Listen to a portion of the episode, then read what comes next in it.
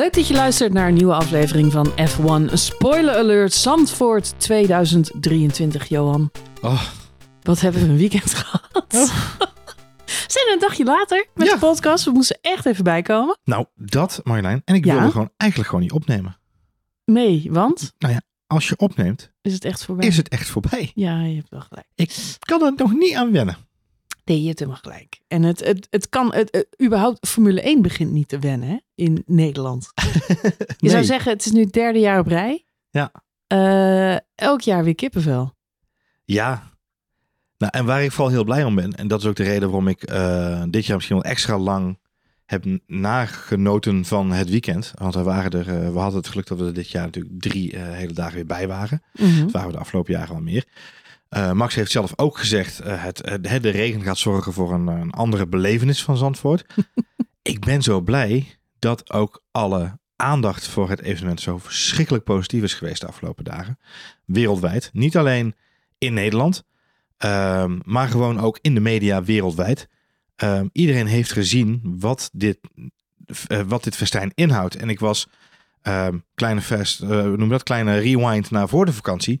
Toen was ik op het van Zandvoort voor een media-update eh, rondom de Dutch Grand Prix. Eh, en toen kwam daar eh, de, directeur van het, van het circuit. Ehm, ook Jan Lammers kwam daar natuurlijk heel mooie verhalen vertellen. En zij toonden een hele mooie aftermove die ze ook hebben laten zien tijdens de race een aantal keren. En ik zat daar en ik kreeg op dat moment kreeg. En toen dacht ik, nee, ehm, dit is een, een, een, een romantisering van het beeld van de Grand Prix. Want er werden tijdens die update ook een aantal dingen besproken die dit weekend echt geadresseerd zijn geweest. Veiligheid van de, van de bezoekers. eh, eh, nummers voor mensen als ze zich wilden melden voor bepaalde kwalijke zaken. Dus al dat soort dingen die natuurlijk vorig jaar heel erg speelden. Ja, het was natuurlijk ook heel erg de drukte met corona en gedoe. Ehm, en vorig jaar was het eh, veiligheid van de bezoekers. En ik had zoiets ja, ik heb een te romantisch beeld, weet je, dat kan niet waar zijn. Maar ik zat dit, jaar, en ik zat dit weekend op de tribune en dat filmpje kwam weer in beeld. En ik moest gelijk terugdenken aan dat moment. En ik dacht, nee, het is echt zo. Dit is onze Grand Prix. Ja, dit is onze Grand Prix. En wij, wij- eh, vorig jaar hebben we het natuurlijk over gehad. eh, mensen die eh, lastig werden gevallen. Of hè, incidenten die daar zijn gebeurd. Dat wij dat zelf niet hebben meegemaakt. En dat maakt het dan lastig om daar iets van te vinden. Er kunnen natuurlijk bij zo'n groot evenement met 100.000 mensen altijd incidenten zijn. Maar Ja. mij, mij viel dit weekend weer op. En die beelden zijn natuurlijk ook de wereld weer overgegaan. Ja. Hoe gigantisch goed juist de sfeer is bij dit evenement. En eh, eh, ja, we zien wel vaker eh, voetbalwedstrijden van het Nederlands elftal. Eh, iedereen weet wel dat Nederlandse oranje fans een beetje gek, een beetje gezellig zijn.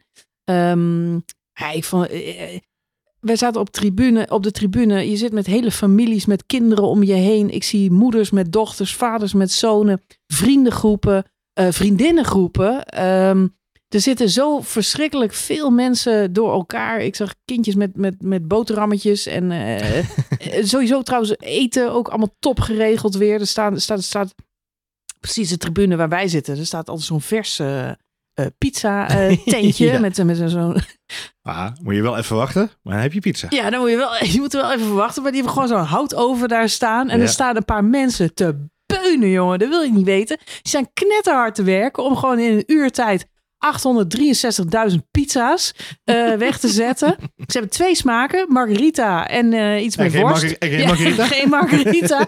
nou, ze staan gewoon, wie wil de margarita? Is er iemand voor de margarita? Ik heb er twee klaar. Hop, hop, hop. Er zit ook een efficiency in om... eh, en, en het eerste jaar hebben we het natuurlijk over gehad. Kinderziektes. zaten we nog midden ook in de coronatijd. Was het op bepaalde punten veel te druk. En ook bij de, bij de eetsteentjes was het soms lang wachten. Ja, dit weekend met regen erbij. Natuurlijk geen ideale eh, omstandigheden ten opzichte van de afgelopen twee jaar. Maar ja, eh, heel veel andere dingen Ja. liepen dit jaar juist significant eh, beter. Eten en drinken goed geregeld. Er waren ontzettend veel van die, van die Heineken mensen ook sowieso. Ik zag zo verschrikkelijk veel personeel lopen, jongen. Zoveel jonge mensen die daar allemaal als bijbaan of in de horeca of security of ja, er liep zo verschrikkelijk veel personeel rond om het allemaal in goede banen eh, eh, te, leiden. Ja. Ja, dat kon je gewoon merken. Want eh, ja, wc's heb ik ook amper. Ja, de wc's blijven natuurlijk een, Nou. vervelend dingetje bij zo'n groot evenement. Zeker als het regent. Ja, ja. ja het is grappig dat je dat zegt. ehm, want dat was eigenlijk het enige. want Ik zat natuurlijk een beetje te denken van... Kan het niet alleen maar hoezee, hoezee zijn? Maar het is, het is eigenlijk het enige wat ik kon bedenken. De wc's. Dan denk ik, ja, er zijn honderdduizend mensen per dag op zo'n terrein. Maar even serieus, Johan, bij die Grand Prix. Sowieso, even de Grand Prix, hè? Van alle races op Zandvoort, de beste tot nu toe? V- Sporttechnisch? Ja, Ja, toch? sporttechnisch. Ja, Ja, sporttechnisch. Ja, kom op, dit is toch gewoon... over de race, bedoel je? Ja. Weet je wat ik op een gegeven moment gewoon over... Want je zit daar met grote oordoppen op of, of oortjes in. En eh, de muziek die stond eh pl- pletterhard. Iedereen heeft het ook kunnen horen De- in, eh, in de rode vlag situaties of in de voorbeschouwing. Ehm, dus eigenlijk, en, en er kwamen raceauto's voorbij. Dus eigenlijk ben je alleen maar aan het schreeuwen eh, naar elkaar. Ik heb gewoon meerdere keren naar jou geschreeuwd. Hockenheim! Of zoals wij dat, doen- of zoals wij dat noemen, een zaterdagmiddag Ja. bij Maar Formule is 1. toch ja. gewoon... Ik had flashbacks, eh, fl- flashbacks naar Hockenheim, Johan. Dit is gewoon... Die chaos bedoel je? Die ja. chaos. Ja. En ehm, ja, het was eh, om bij te zijn een hele leuke Grand Prix. eh, om, het, om het mee te maken. Het begon al natuurlijk openingsronde. Meteen regen.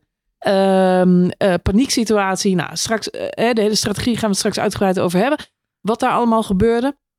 Eind van de race. Nou, toen was al een beetje sprake van de kon regen aan.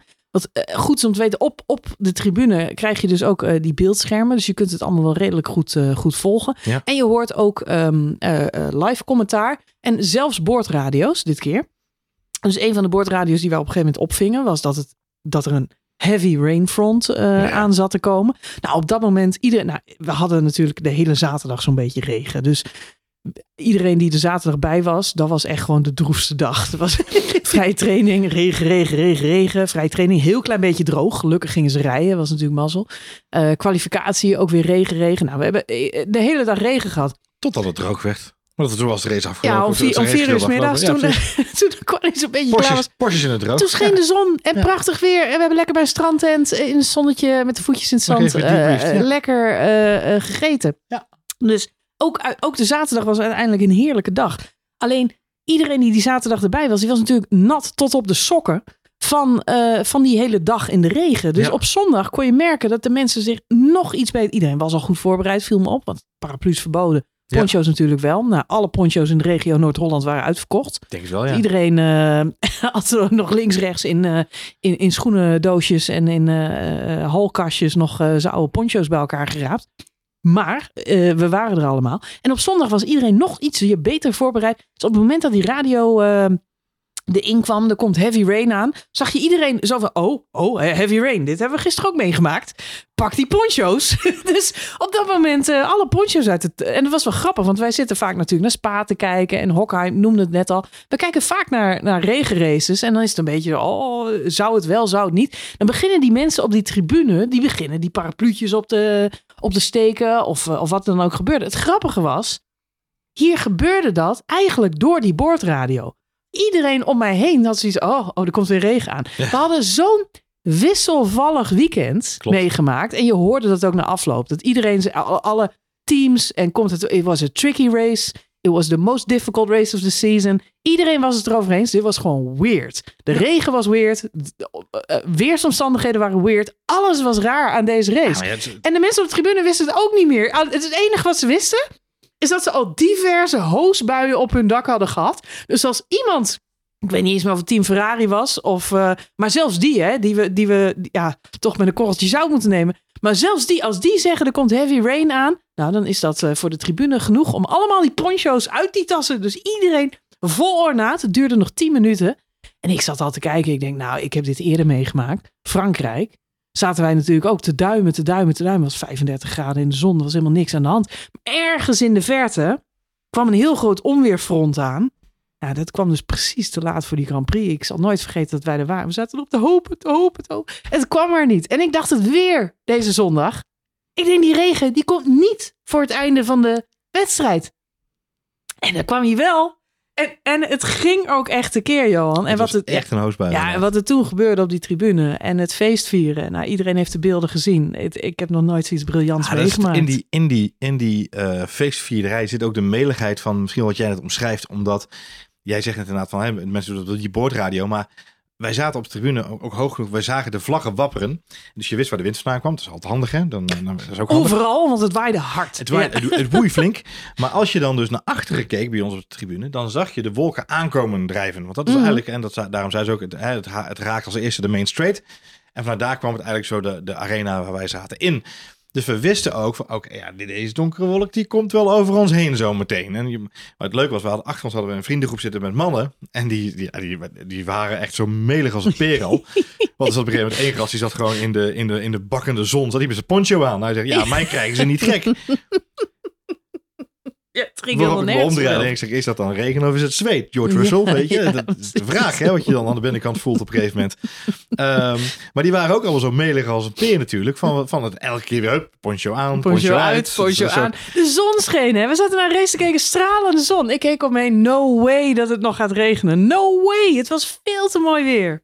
Ja, dan klapt hij er toch overheen inderdaad. En Ja, en hoe? Dat was de zwaarste regenbui die we in drie dagen tijd hebben gehad. En by de, far. de hele zaterdag in één dag was. zeg maar, in, in, in één zo'n regenbui inderdaad. Ja. Ehm, wat ik, dan een shout-out wel naar een, een mevrouw die een paar een stukje verderop bij ons zat. Als ze, als ze toevallig de podcast luistert. Het spijt me, ik ben echt op zoek gegaan naar een plastic zakje nog voor je. Die mevrouw die had een hele mooie handtas bij zich. Oh. En die had keurig wel de poncho voor zichzelf geregeld. Maar die was vergeten om iets mee te nemen voor de handtas in te doen. Wij Ja, waren natuurlijk dan toch onder met de vuilniszakken. Ja, Ja. Dat, volgens mij had ze op een gegeven moment ook wel onder de poncho gestopt zo een beetje. En Ja, wij waren zondag wel extra prepared. Want zaterdag waren we echt, echt... Ik, had ook, ik was er een beetje luchtig en laks in. Ik denk, ja, een beetje regen, een beetje... had wel een regenjas een. Hollander. Ja, maar goed, Ja. om die hele poncho dan weer. En, eh, en natuurlijk wel die kinderen inpakken. Want eh, dat allemaal, hè, als die maar droog zijn. Eerst insmeren Ja. en dan die poncho, hè? Maar het, het ging zo tekeer. En op een gegeven moment is je spijkerbroek is helemaal doorweekt. En dan denk ik, ja shit, ik had toch die poncho ietsje verder over die knietjes moeten trekken. maar ja, daar ben je dan te laat mee. En dan heb je nog een rugzak. En dan denk je, oh shit, ja, die past er ook niet meer. Dus zondag waren wij... eh, Met dubbele vuilniszakken. Met dubbele Ja. vuilniszakken. En toen inderdaad de warning over de boordradio kwam. Dus dank nog daarvoor. Ja, iedereen Ging bij ons alles in de vuilniszak. Nou, dan is het ook makkelijk feestvieren, toch Johan? Ja, als je weet dat die spulletjes droog zijn. En ook met, eh, met het gegeven dat we op dat moment nog, wat was het, zes, zeven ronden op de klok hadden. En Ja. Max Verstappen natuurlijk lachend op de overwinning eh Afgeleed. afgieren. Ja, precies. En het enige wat nog had kunnen gebeuren, en ik zat daar stiekem heel, heel hard op te hopen, Johan, dat is dat Fernando Alonso met de overwinning aan de haal ging. Dat gebeurde helaas niet, maar man, wat heb ik daarvoor staan schreeuwen en staan juigen. En ik was compleet uit mijn plaat gegaan als Alonso hem... eh, Wel had nog, gepakt. nog had Ja. gepakt. Ja, Ja. Ik, ik, het is voor Max eh, zijn overwinningsstreak negen overwinningen. Net zoals Vettel. Dat is natuurlijk, eh, was niet mooi geweest. Dus ik ben ook wel heel blij dat hij het gedaan heeft. En ook Ja. voor het thuispubliek. En al die mensen die allemaal eh, speciaal voor hem kwamen. En de druk op zijn schouders. Dus prima dat Max eh, uiteindelijk gewonnen heeft. Maar man, man, man. Wat staat Alonso er deze keer dichtbij, Ja, hè? maar laten we dan hopen dat Fernando gewoon eh, richting Singapore er weer een keer bij zit. Dat is goed. Dat is, dat is een mooi moment ook voor Fernando of Singapore. Dat is een Je goede zegt race. Monza nog niet. Jij wil even die tien overwinningen op rij eh, ik zou die tien Ja, graag wil willen je aantikken. hebben, ja, ja, ik zou hem wel even willen aantikken voor in de historie. Even weghalen uit Duitsland. Nou ja, niet alleen in Duitsland, maar ook gewoon bij natuurlijk Ascari. Dus dan heb je gewoon, dan ben je echt de alleenhouder van het record. Eh, ik denk dat dat wel iets is wat een, eh, een ultieme kroon zou zijn op zijn seizoen tot nu toe. Ehm, het, is, het is onwerkelijk. Het is echt onwerkelijk. En ehm, er zijn een aantal keren dat je jezelf in je armen knijpt als Formule 1 liefhebber, denk ik. Ehm, of je nou Max-fan bent of niet. Je bent een Nederlander. De sport waar je van houdt komt naar je land. Dat is knijp 1. En dan heb je knijp 2. Dat is als een Nederlander in die sport überhaupt wint al een keer. Dan Ja, moet je al heel hard knijpen. Maar laat staan negen keer op rij in een Ah, seizoen. Elf is- keer in totaal tot nu toe. Ja, Ehm, negen keer op rij. Het is in freaking insane. Ehm, het is, het- je hebt tegelijk knijp in de arm, eh, eh, maar drie jaar op rij. Het is. eh, ik werd ja. heel vreemd aangekeken bij eh, menig toiletbezoek of eh, eh, bierhaalmoment. ja, Omdat ik natuurlijk de eerste twee dagen... eh, wij, hebben hier wisselende allianties binnen onze Formule 1 liefhebberij. We hebben eh, Lando Norris ik was full, outfits. full Lando Norris, want ik had eigenlijk, eigenlijk stille hoop. Lando Norris P2 in de kwalificatie.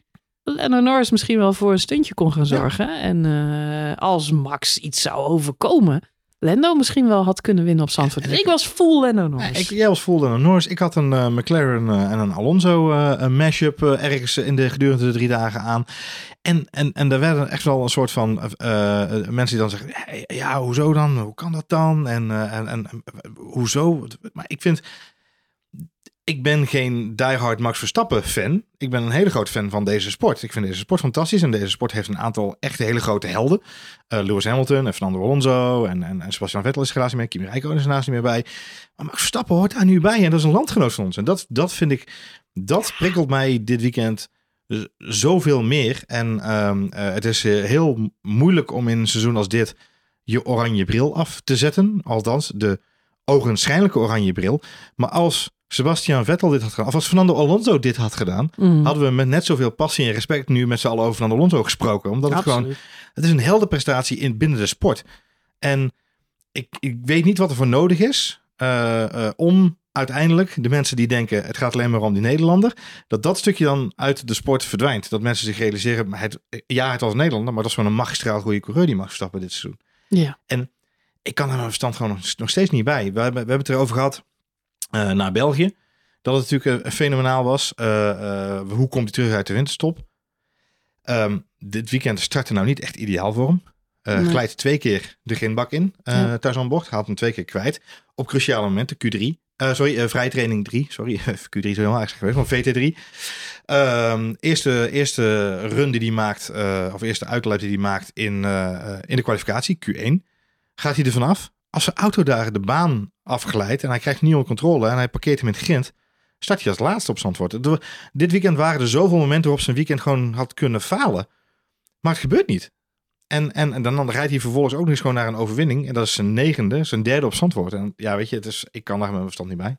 Nee, er zit heel veel. eh, ja, ongeloof, denk is- ik. ik- Eh, het, is, het is een bijzondere tijd. En een, eh, ik ben met je eens. Het is niet alleen omdat het toevallig onze Max is en onze Nederlander. Maar ook als dit Seb Vettel of Lewis Hamilton was. Dan zouden wij niks anders kunnen dan ons petje afzetten. Voor eh, deze Formule 1-coureur. Want dit is eh, buitenaards. En het gebeurt niet eh, één keer, maar nu al voor drie seizoenen op rij. Nou, in elk geval twee seizoenen waarin hij zo dominant is. En dit is natuurlijk wel het topjaar eh, tot nu toe. Ja, het, het, het, zegt mij veel. En dat is niks, niks nadelen van een veten die ik wil oplichten van, van oudsher, om zo maar even te zeggen. Maar ik, het, het doet me veel dat de, de houding van Lewis Hamilton is 100% gedraaid ten opzichte van Max Verstappen.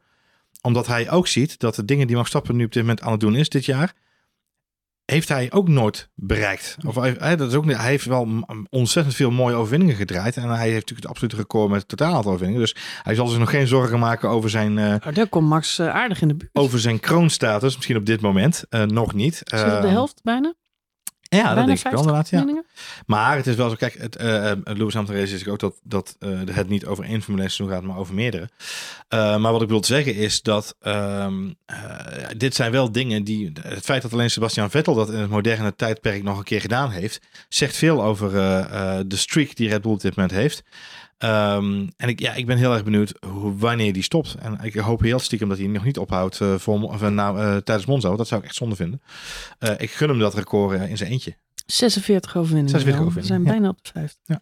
Nee, het is, je hebt helemaal gelijk. Het is een bijzondere tijd, überhaupt als Formule 1 fans. Overigens wil ik nog wel even zeggen, want het gaat op tv natuurlijk ook veel over eh, eh, 300.000 man in zo'n weekend. Eh, waarvan natuurlijk ook wel veel dezelfde, denk ik dan altijd. Want er zijn er geloof ik 100.000 op een dag bij. Ehm, Ja. i- uh, niet iedereen daar is fan van Max Verstappen. Nee, Eh, nee. Wat jij, hè, we zijn heus niet de enige die daar full eh, Lando Norris of iets anders. Ik heb ontzettend veel, ja, ook fans van juist andere coureurs gezien. Wel heel veel Nederlanders. Mhm. Dus eh, af en toe hoor je wel Engelse of eh, Amerikaans heb ik ook veel gehoord. Grappig. Amerikanen. Ja. Ja. klopt. Maar het- ik moet wel zeggen dat de hoofdmoot echt bijna iedereen die je spreekt is Nederland. Die Amerikanen kwamen natuurlijk voor Amsterdam Beach. Amsterdam Beach, ja, Ja. ja. die waren verkeerd. Maar Amsterdam Beach en Amsterdam City Circuit. Ja, precies. De Amsterdam Circuit. Amsterdam Circuit. Nee, maar ik, eh, waar ik heel erg om gelachen heb, op een gegeven moment ben ik erop gaan letten. Want wij kwamen op eh, de derde dag via een andere gate naar binnen. En toen liepen er twee jongens voor mij. En de ene had een ehm, Max Verstappen eh, petje op. En eh, zijn vriend die naast hem liep, die had een Lewis Hamilton pet op. Kijk, En eh, ik durfde er geen foto van te maken. Want ik denk, ja, dat heb ik niet gevraagd. Maar eigenlijk had ik dat moeten doen. Maar toen ben ik er daarna op gaan letten. Ja. En toen viel mij op dat ik dat nog veel vaker zag. Want toen waren wij op het circuit. En toen zag ik een stelletje, jongen en een meisje. Ja. En eh, eh, zij had een eh, Max Verstappen pet op. En Ja. hij had een Lewis Hamilton pet Kijk. op en shirtje aan. Nou, Dus er waren heel veel kijk Marjolein, laat het Ja, een teken van vrede in de wereld zijn. Maar echt, er wordt heel veel lullig gedaan. En ook op tv, zo alsof dat een vete of een hetze zou zijn. Maar het is een beetje, ja, het is Ajax Feyenoord. Het komt in de beste gezinnen voor, Maar Johan. ik- ik- het was zelfs zo, Ja. zo'n breed publiek. Ik weet je nog meegekregen, maar de eerste dag dat wij binnenkwamen, de Ja. vrijdag, was ook een deel van de tribune was afgehuurd door de Lance Stroll fanclub. Nee, dat klopt. Er zat iemand voor ons. Die had een Lance Stroll shirt aan. Eén persoon! Eén persoon. Daar heb ik wel een foto van Ja, gemaakt. daar heb ik wel wat van. Ja, Dat was de hele Lance Ze Stroll fanclub. bestaat echt. En daar hebben we nog- ook nog lol om gehad trouwens met die mannen die achter ons Dat was de zaten. secretaris, de penningmeester en de voorzitter. Die waren met z'n allen. de- Ja, dat was hetzelfde persoon, maar hij zat er wel. Ja, maar go- en hoeveel Lando Norris petten en mutsen ik heb eh, gezien. Ook Lando heeft onwijs veel, eh, veel fans. Sowieso ook heel veel McLaren, wat natuurlijk niet zo Ferrari opvalt. natuurlijk van oudsher. Ferrari Ja. zag ik ook Ja. heel veel. Want ik zag Ferrari nog een post maken van... oh, hier is één brave eh, fan eh, ho- holding out, thank you. Een eh, soort appreciation post eh, voor die ene fan. Toen dacht ik, nou, ik heb echt... Zeker jonge mensen. Ik zag heel wou veel... zeggen, laat het de jongens hier in huis niet horen. Nee, ja, maar ik zag eh, ja, maar juist heel veel jonge mensen. Dus hè, er lopen natuurlijk alle leeftijden lopen door, door elkaar. Maar echt mensen van 16, 17, 18. Ja. Die hadden juist allemaal Ferrari-shirtjes Ja. aan. Wat ik heel cool vond. Maar dat was dan ook weer een soort statement dat, eh, dat zij voor Ferrari zijn. Goeie vraag zijn wel altijd, heeft H&M net een vintage eh, Ferrari-lijn uitgebracht? Ja, dat, eh, dat weet Want je weet maar nooit. Hè? Dat Guns N' Roses is ook ineens weer in, dus je weet maar nooit. Ja, dat ineens is waar. Ja. Nee, Nirvana shirts, die zie je ook Nirvana zie je ook weer veel.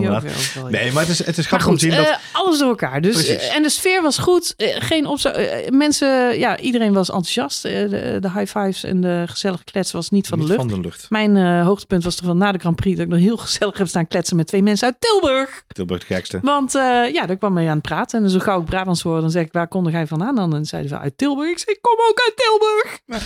Nou, er waren meteen mijn nieuwe beste vrienden. Daar heb ja, heb ik nog een half uur in de, in, de- in de, in de, de uitwaartse richting eh, naar de fietsenstallingen. In de Polonaise naar eh, huis. Heerlijk eh, mee gekeuveld over hoe het allemaal is in Tilburg. Ja.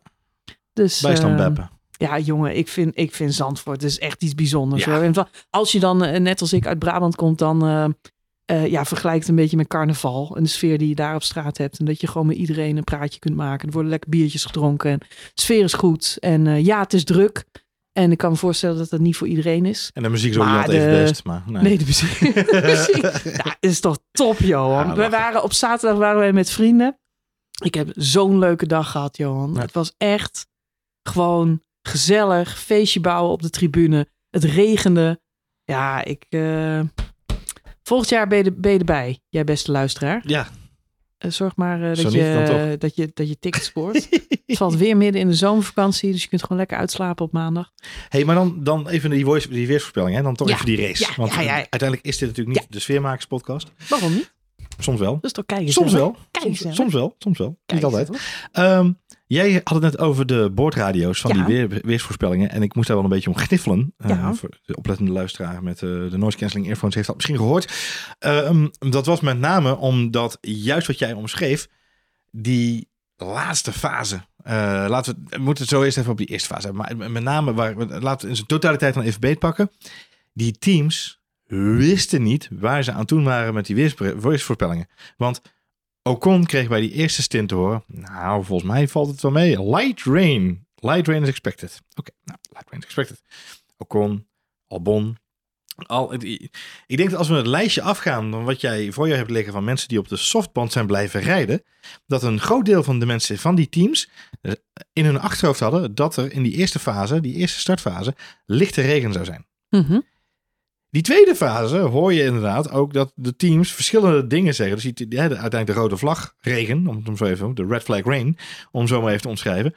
Daar hoor je ook alle teams mixed signals geven. Ja, er komt wat regen, maar we weten niet of je het circuit gaat raken. Ja, het kan zijn wat lichte drizzle op de main straight. En vervolgens komt het met bakken uit de hemel vallen, waar je helemaal akelig van. Ik vond het meest grappige van, het, van dit alles. En Christian Horner heeft het ook gezegd na afloop van de race.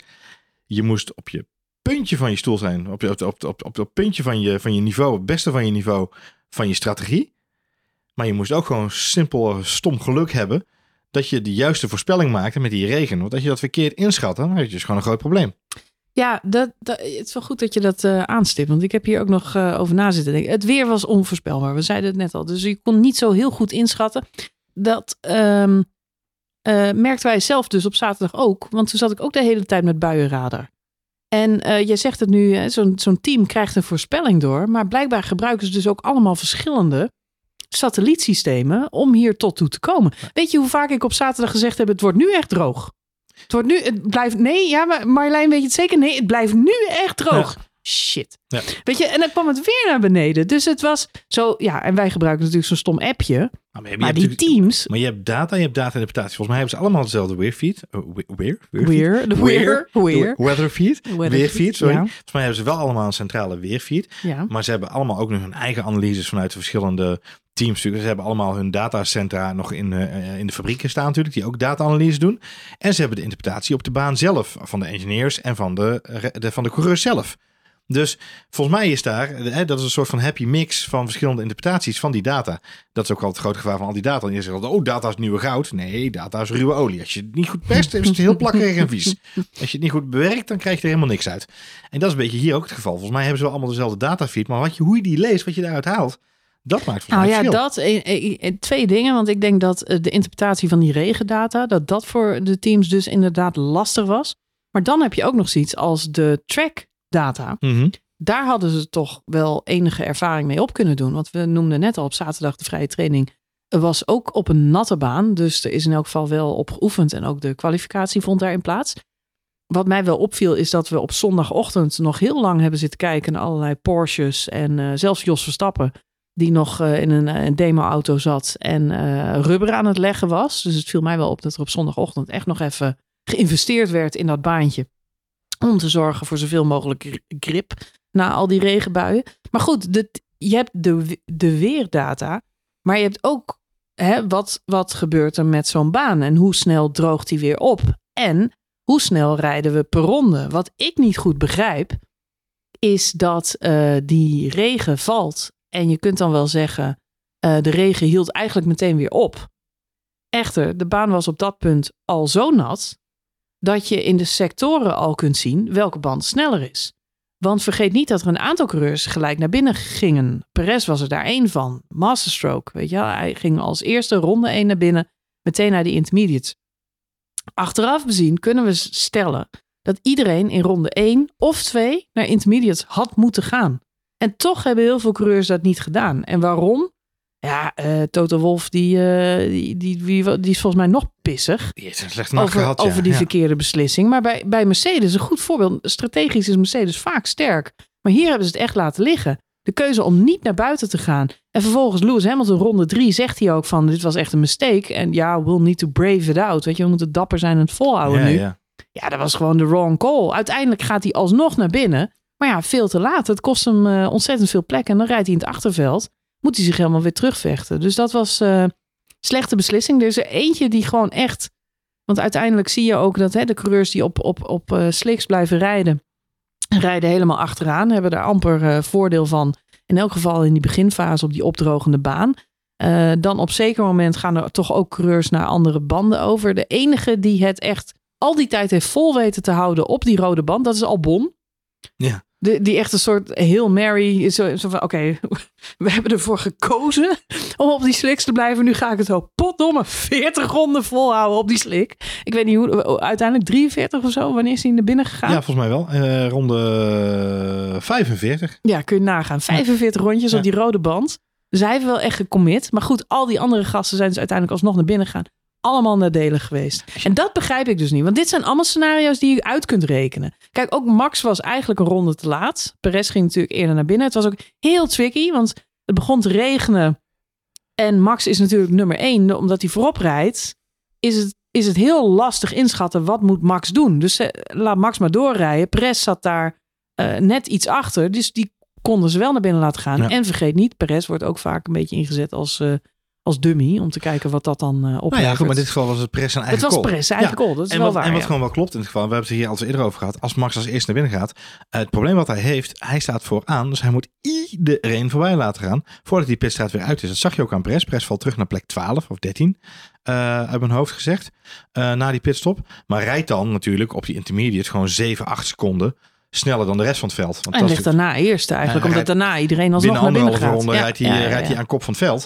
Eh, dus dat is hartstikke goed van hem. Een goede inschatting geweest. Maar vanuit Red Bull gezien kun je Max Verstappen op dat moment niet als eerste naar binnen trekken. Want als het hele veld achter hem aankomt, ja, dan staat hij gewoon langer in de Het was, pitstops. het was een beetje een safety car situatie. Alleen hij kwam in ronde 1 van de wedstrijd. En ik Ja. denk dat iedereen echt... En het is een hele korte baan. 1 minuut 13 om, om in een droge baan rond te komen. 1 minuut 14. Dus ik denk dat heel veel teams gewoon echt niet wakker zijn. Niet op hebben zitten. Nog niet scherp waren. Ik weet het niet. Maar het kwam zo onverwachts. Dat ze in elk geval niet hebben... Anti want het is eigenlijk hetzelfde als een safety car. Komt de safety Ja. car op de baan op. We gaan nu stoppen. Want het is een van de scenario's waarmee we rekening hebben gehouden. En dit is de window. Maar deze window, daar had niemand rekening mee gehouden. En Nee. dan, moet je, dan moet je dus ad hoc reageren. Binnen, binnen twee minuten Het eigenlijk. van die, van, van, dat- van die hele window is dat hij uiteindelijk maar een ronde of vijf duurt uit mijn hoofd. Dus, in ronde tien komen de eerste eh, eh, mensen weer naar binnen. Intermediate, voor, ja, dan, ja, die worden... voor, uh, voor mij ja, van klopt. acht, acht, negen Ja, ja. rondes dat iedereen Ja, en dan gaat iedereen alweer naar de slicks. Het grappige is, op dat moment rijden Albon, Piastri, Bottas, Hulkenberg en Sargent nog steeds op softs. Die zijn dus niet naar binnen Nee. geweest. Dus niet alleen Albon, maar dat heb ik Ja, op, dat, op dat moment nog een aantal. Albon is dan nog, is ronde 8. Albon is dan Mhm. nog 5 seconden langzamer dan Perez Mhm. op intermediates. Dus hè, het verschil is al 5 seconden op dat moment. Vervolgens gaat eh, ehm, Hamilton twee ronden later als eerste terug naar softs. En rijdt Piastri op zijn oude softs een 1.19. Want de baan droogt op. Ja. Dus Piastri rijdt een 1.19. Ming, ming, die heeft weer grip. Die heeft weer grip. Perez met zijn intermediates een 1.23. Dus die Ja, intermediates dat, hadden dat, echt dat is de window. piepkleine Ja, window. maar daar moet je dus super scherp op zijn. En die ronde is maar één minuutje, hoor. Dus er moet die, die Henna Smits van, van Red Bull... die moet dan... Ze was er trouwens niet bij, volgens mij. Ze zat in de factory dit weekend. Maar eh, een strate alle strategen van alle teamen, teams... moeten dus die ronde die jij nu omschrijft... dat kantelpunt... dat Piastri ineens sneller is dan Perez... Ja. dat is het moment dat je keuzes moet maken. En dan moet je snel schakelen. En dat maakte deze race zo spannend dat het echt, echt een strategische battle was eh, van de teams die daar het snelst bovenop zitten. En dan moet ik nog zeggen dat ze bij, ehm jij zegt zelf al, Perez wilde zelf graag naar binnen. Het heeft er volgens mij ook mee te maken dat Perez echt geen regenrijder is. En die zag zichzelf er al afvliegen. Nou, dat deed hij uiteindelijk ook, maar dan pas aan het eind van de wedstrijd. Ja, ja. Dus volgens mij is het gewoon een safety call van hem. Maar strategisch bezien was het ook nog eens een masterstroke om Perez terug naar het podium te krijgen. Want Perez had natuurlijk weer een slechte kwalificatie. Die start op Ja. de zevende plek. Ja. Dus ehm, eh, eh, achteraf bezien was dat fantastisch. Want Perez reed eerste. Nou, dat hoefde niet. Was, dat had niet heel lang geduurd. Want Max die reed er eh één of twee seconden. En in één rondje heeft hij er vier seconden vanaf gereden. Jan. Ja. Dat was één ronde. Ik heb, ik heb ze zitten terugkijken. Maar dat is één ronde waarin Max vier seconden. Ik weet niet hoe die het voor elkaar krijgt. Maar vier seconden sneller was dan Perez. Het verschil was zo gigantisch groot tussen die Ja, twee maar- coureurs. Dat het niet een kwestie was van of, maar wanneer Max weer terug op P1 zou zijn. En dan hadden ze Red Bull 1-2. maar, En dat is, was perfect. maar dit is ook Ja. weer die window lezen. Dit Klopt. is ook weer die strategie bepalen. En goed Ja. nadenken over wat je doet. Perez wordt ronde eerder naar binnen gehaald. Krijgt dan te horen. Nurture die intermediates. Omdat ze bang zijn dat hij ze kapot rijdt. Max Verstappen krijgt te horen. Rij naar buiten en doe je ding. Max Verstappen krijgt dan vervolgens in ronde 12 al te horen. eh, want eh, we hadden het net over die data van. Piastri. Ja, ja. Eh, Piastri gaat in ronde 10. Rijdt hij een snelste ronde op 1.19 op oude softs. Hamilton gaat dan als eerste naar binnen van even de Ja. traditionele top, eh en top direct 6. daarna meteen Max. En Max gaat een ronde later ook Yep. direct naar binnen. Gewoon omdat Red Bull ziet, oké, wacht even, die Piastri rijdt Piastri, 1.19. Hamilton, Hamilton, naar binnen. wij erachteraan. Max erachteraan. Undercut. Want Fernando Ja. Alonso zit er ook nog achter. Als hij ook nu al naar binnen gaat, hebben we een probleem. Dus dat moeten we zien op te lossen. Dus Red Bull had alle redenen om Max Verstappen als eerste naar binnen te halen. Maar het was ook gewoon weer die window goed lezen. Max kon die intermediates veel harder Ah, afrijden. dat, daar kwam nog iets bij. Max kwam met zulke grote stappen dichterbij aan Sergio Perez. Wat Red Bull eigenlijk heeft gedaan, is Sergio Perez een ja, enigszins eh, beschamend eh, eh, situatie hebben ze voorkomen. omdat Max eerder naar binnen kwam, was er inderdaad sprake van een undercut. Was het niet eens spannend of Max voor ehm Perez de baan op zou komen. Perez hoor je later over de boordradio vragen van dit hier undercutters. Ja. Dan denk ik, ja Perez, dat klopt. Maar om heel eerlijk te zijn, hebben ze je ervan bespaard dat Max jou op de baan inhaalt en meteen een gat trekt van zes seconden. Ja. Dat is wat er natuurlijk anders was gebeurd Ja, als je ja. zo omgekeerd naar binnen had gehad. Dus Dus jij zegt een stukje ego-bescherming. ja, nou, dit is eigenlijk gewoon ter voorkoming van teamorders wordt Max daar eerder naar binnen gehaald. Want Max reed het gat Zoveel in sneller. zo, zo weinig tijd dicht. Die had, eh, ja, die had Perez gewoon in één... eh, ronde er alweer bij gehaald. Ja, hij reed 3,5 seconden achter hem toen hij naar binnen ging. In ronde 12 of ronde 11 ja, inderdaad. en ja. eh, uiteindelijk kwam hij er zes seconden voor, geloof ik. Het, eh, ja. weer, weer, eh, kwam Perez er weer achter. Dus ehm, nee, Perez moet daar allemaal niet zo moeilijk over doen. Als hij terugkijkt, dan zal hij het zelf ook wel begrijpen. Dat het daar gewoon... Red Bull doet dat slim. Op deze manier voorkomen ze teamorders. Het wordt nooit... hè, de, het gaat in de media toch al heel veel over het verschil tussen Verstappen en Perez. Nou, gat is gigantisch. Zagen we deze race ook weer. Zeker als regen valt. Maar ook waarschijnlijk op de thuis, eh, thuisbaan van Max. Staat geen maat op. En Perez kan wel leuk meedoen. Zit wel in de snelste auto. Maar komt natuurlijk niet echt in de buurt. En als je heel eerlijk bent, eh, wat Red Bull goed doet, is elke keer die teamorders een beetje omzeilen door te spelen met de strategie. En wat ze goed doen, wat ik echt knap vind, is dat ze in die strategische keuzes ook nog voor elkaar krijgen dat ze Perez eh, niet laten vallen. Nee, sterker nog, door hem, eh, ja goed, hij wou dan zelf naar binnen voor de intermediates. Maar het is wel een masterstroke dat hij in ronde 1 naar binnen is gegaan, want daardoor lag hij op P2 en had Red Bull gewoon van een kansloze 1 en 7 startpositie, eh, kansloos bedoel ik dan voor Perez, weer een 1-2, een dubbel podium te pakken. En dat, dat is wel met dank aan Red Bull. En als ik Sergio Perez was, zou ik me toch eens een keer achter de oren krabben en denken: verrek, weet je, dat team werkt echt wel hard voor mij. Ik moet me settelen in die nummer 2, want ik kom gewoon niet in de buurt van deze grootheid die Max Verstappen is. En het team heeft echt wel het beste van me voor, met me voor. En wil mij op die tweede plek hebben. Maar goed, dan moet hij hem wel zelf op de baan houden. En niet eh, bij de aquaplaning de eerste beste bocht meteen eraf rijden. Speaking of eh masterstrokes. Ja. Want eh, we kunnen het lang hebben over Red Bull en de strategie en, vooral over Max. Ehm, maar vond één persoon toch ook wel een, een redelijke masterstroke hebben. Met name een masterstart. Maar, oh, Fernando. Fernando Alonso. Fernando. Ja, nee, Fernando eh, van vijf naar drie gelijk. Hè? in De. Ongelooflijk Ja. dijk van de start. Is Had, gelijk, eh, eh, hij had zo zijn momentjes, hè? Hugo's bocht, daar eh pakt hij die binnenkantje elke Ja, keer. Daar heeft hij eh, twee keer volgens mij zo'n eh, move geplaatst. En dat, was, eh, dat lukte hem aardig. Hij probeerde het daar ook op Verstappen hè, in die laatste fase nog. Hij zette Verstappen behoorlijk onder druk. Maar Ja. ook, ook al in, in het aanrijden op de Tarzanbocht zat hij er heel dicht bovenop. Het grappige was dat hij wist, eh of tussen Max wist, dat met regen je boven in de Hugo's meer grip hebt. Ja. Dus dat is het grappige eraan. Dat eh, eh, inderdaad Alonso had een aantal keren onder in die, in die kombocht natuurlijk de, de inhaalmanoeuvres op, op Ja. een aantal collega's. Had hij het voordeel. Nu had hij daar in de laatste fase bij, bij Max natuurlijk weg mee. Maar even, weet je, met alle respect. We waren Aston Martin alweer een klein beetje uit het oog verloren misschien. Na de opkomst van McLaren weer. Nieuwe updates meegebracht dit weekend. En Fernando Alonso volgens mij met grote voorsprong driver of the day. Driver of the weekend. Ja, eh, Drive of the Day. Ik heb, toevallig, ik heb net nog even weer de hele samenvatting van de race eh, terug zitten kijken. En dan valt inderdaad op hoe, eh, ja, hoe Alonso toch wel eh, eh, terecht, denk ik, met die titel Driver of the Day eh, aan de haal is gegaan. Meerdere inhaalacties. eh, eh, bij de opening eh, van de race natuurlijk pakt hij er gelijk twee. Maar ook eh Lennon Norris op later moment eh, in, in de race nog. Nee, het is gewoon... eh, hij was echt als een kind in de snoepwinkel. Het was... hij was helemaal happy daar op Zandvoort. Je zag hem ook shinen en blij zijn na de race. Dat was niet gespeeld, dat was oprecht. Hij was blij dat hij er weer bij zat. Je ziet ook die, die twinkeling in zijn ogen.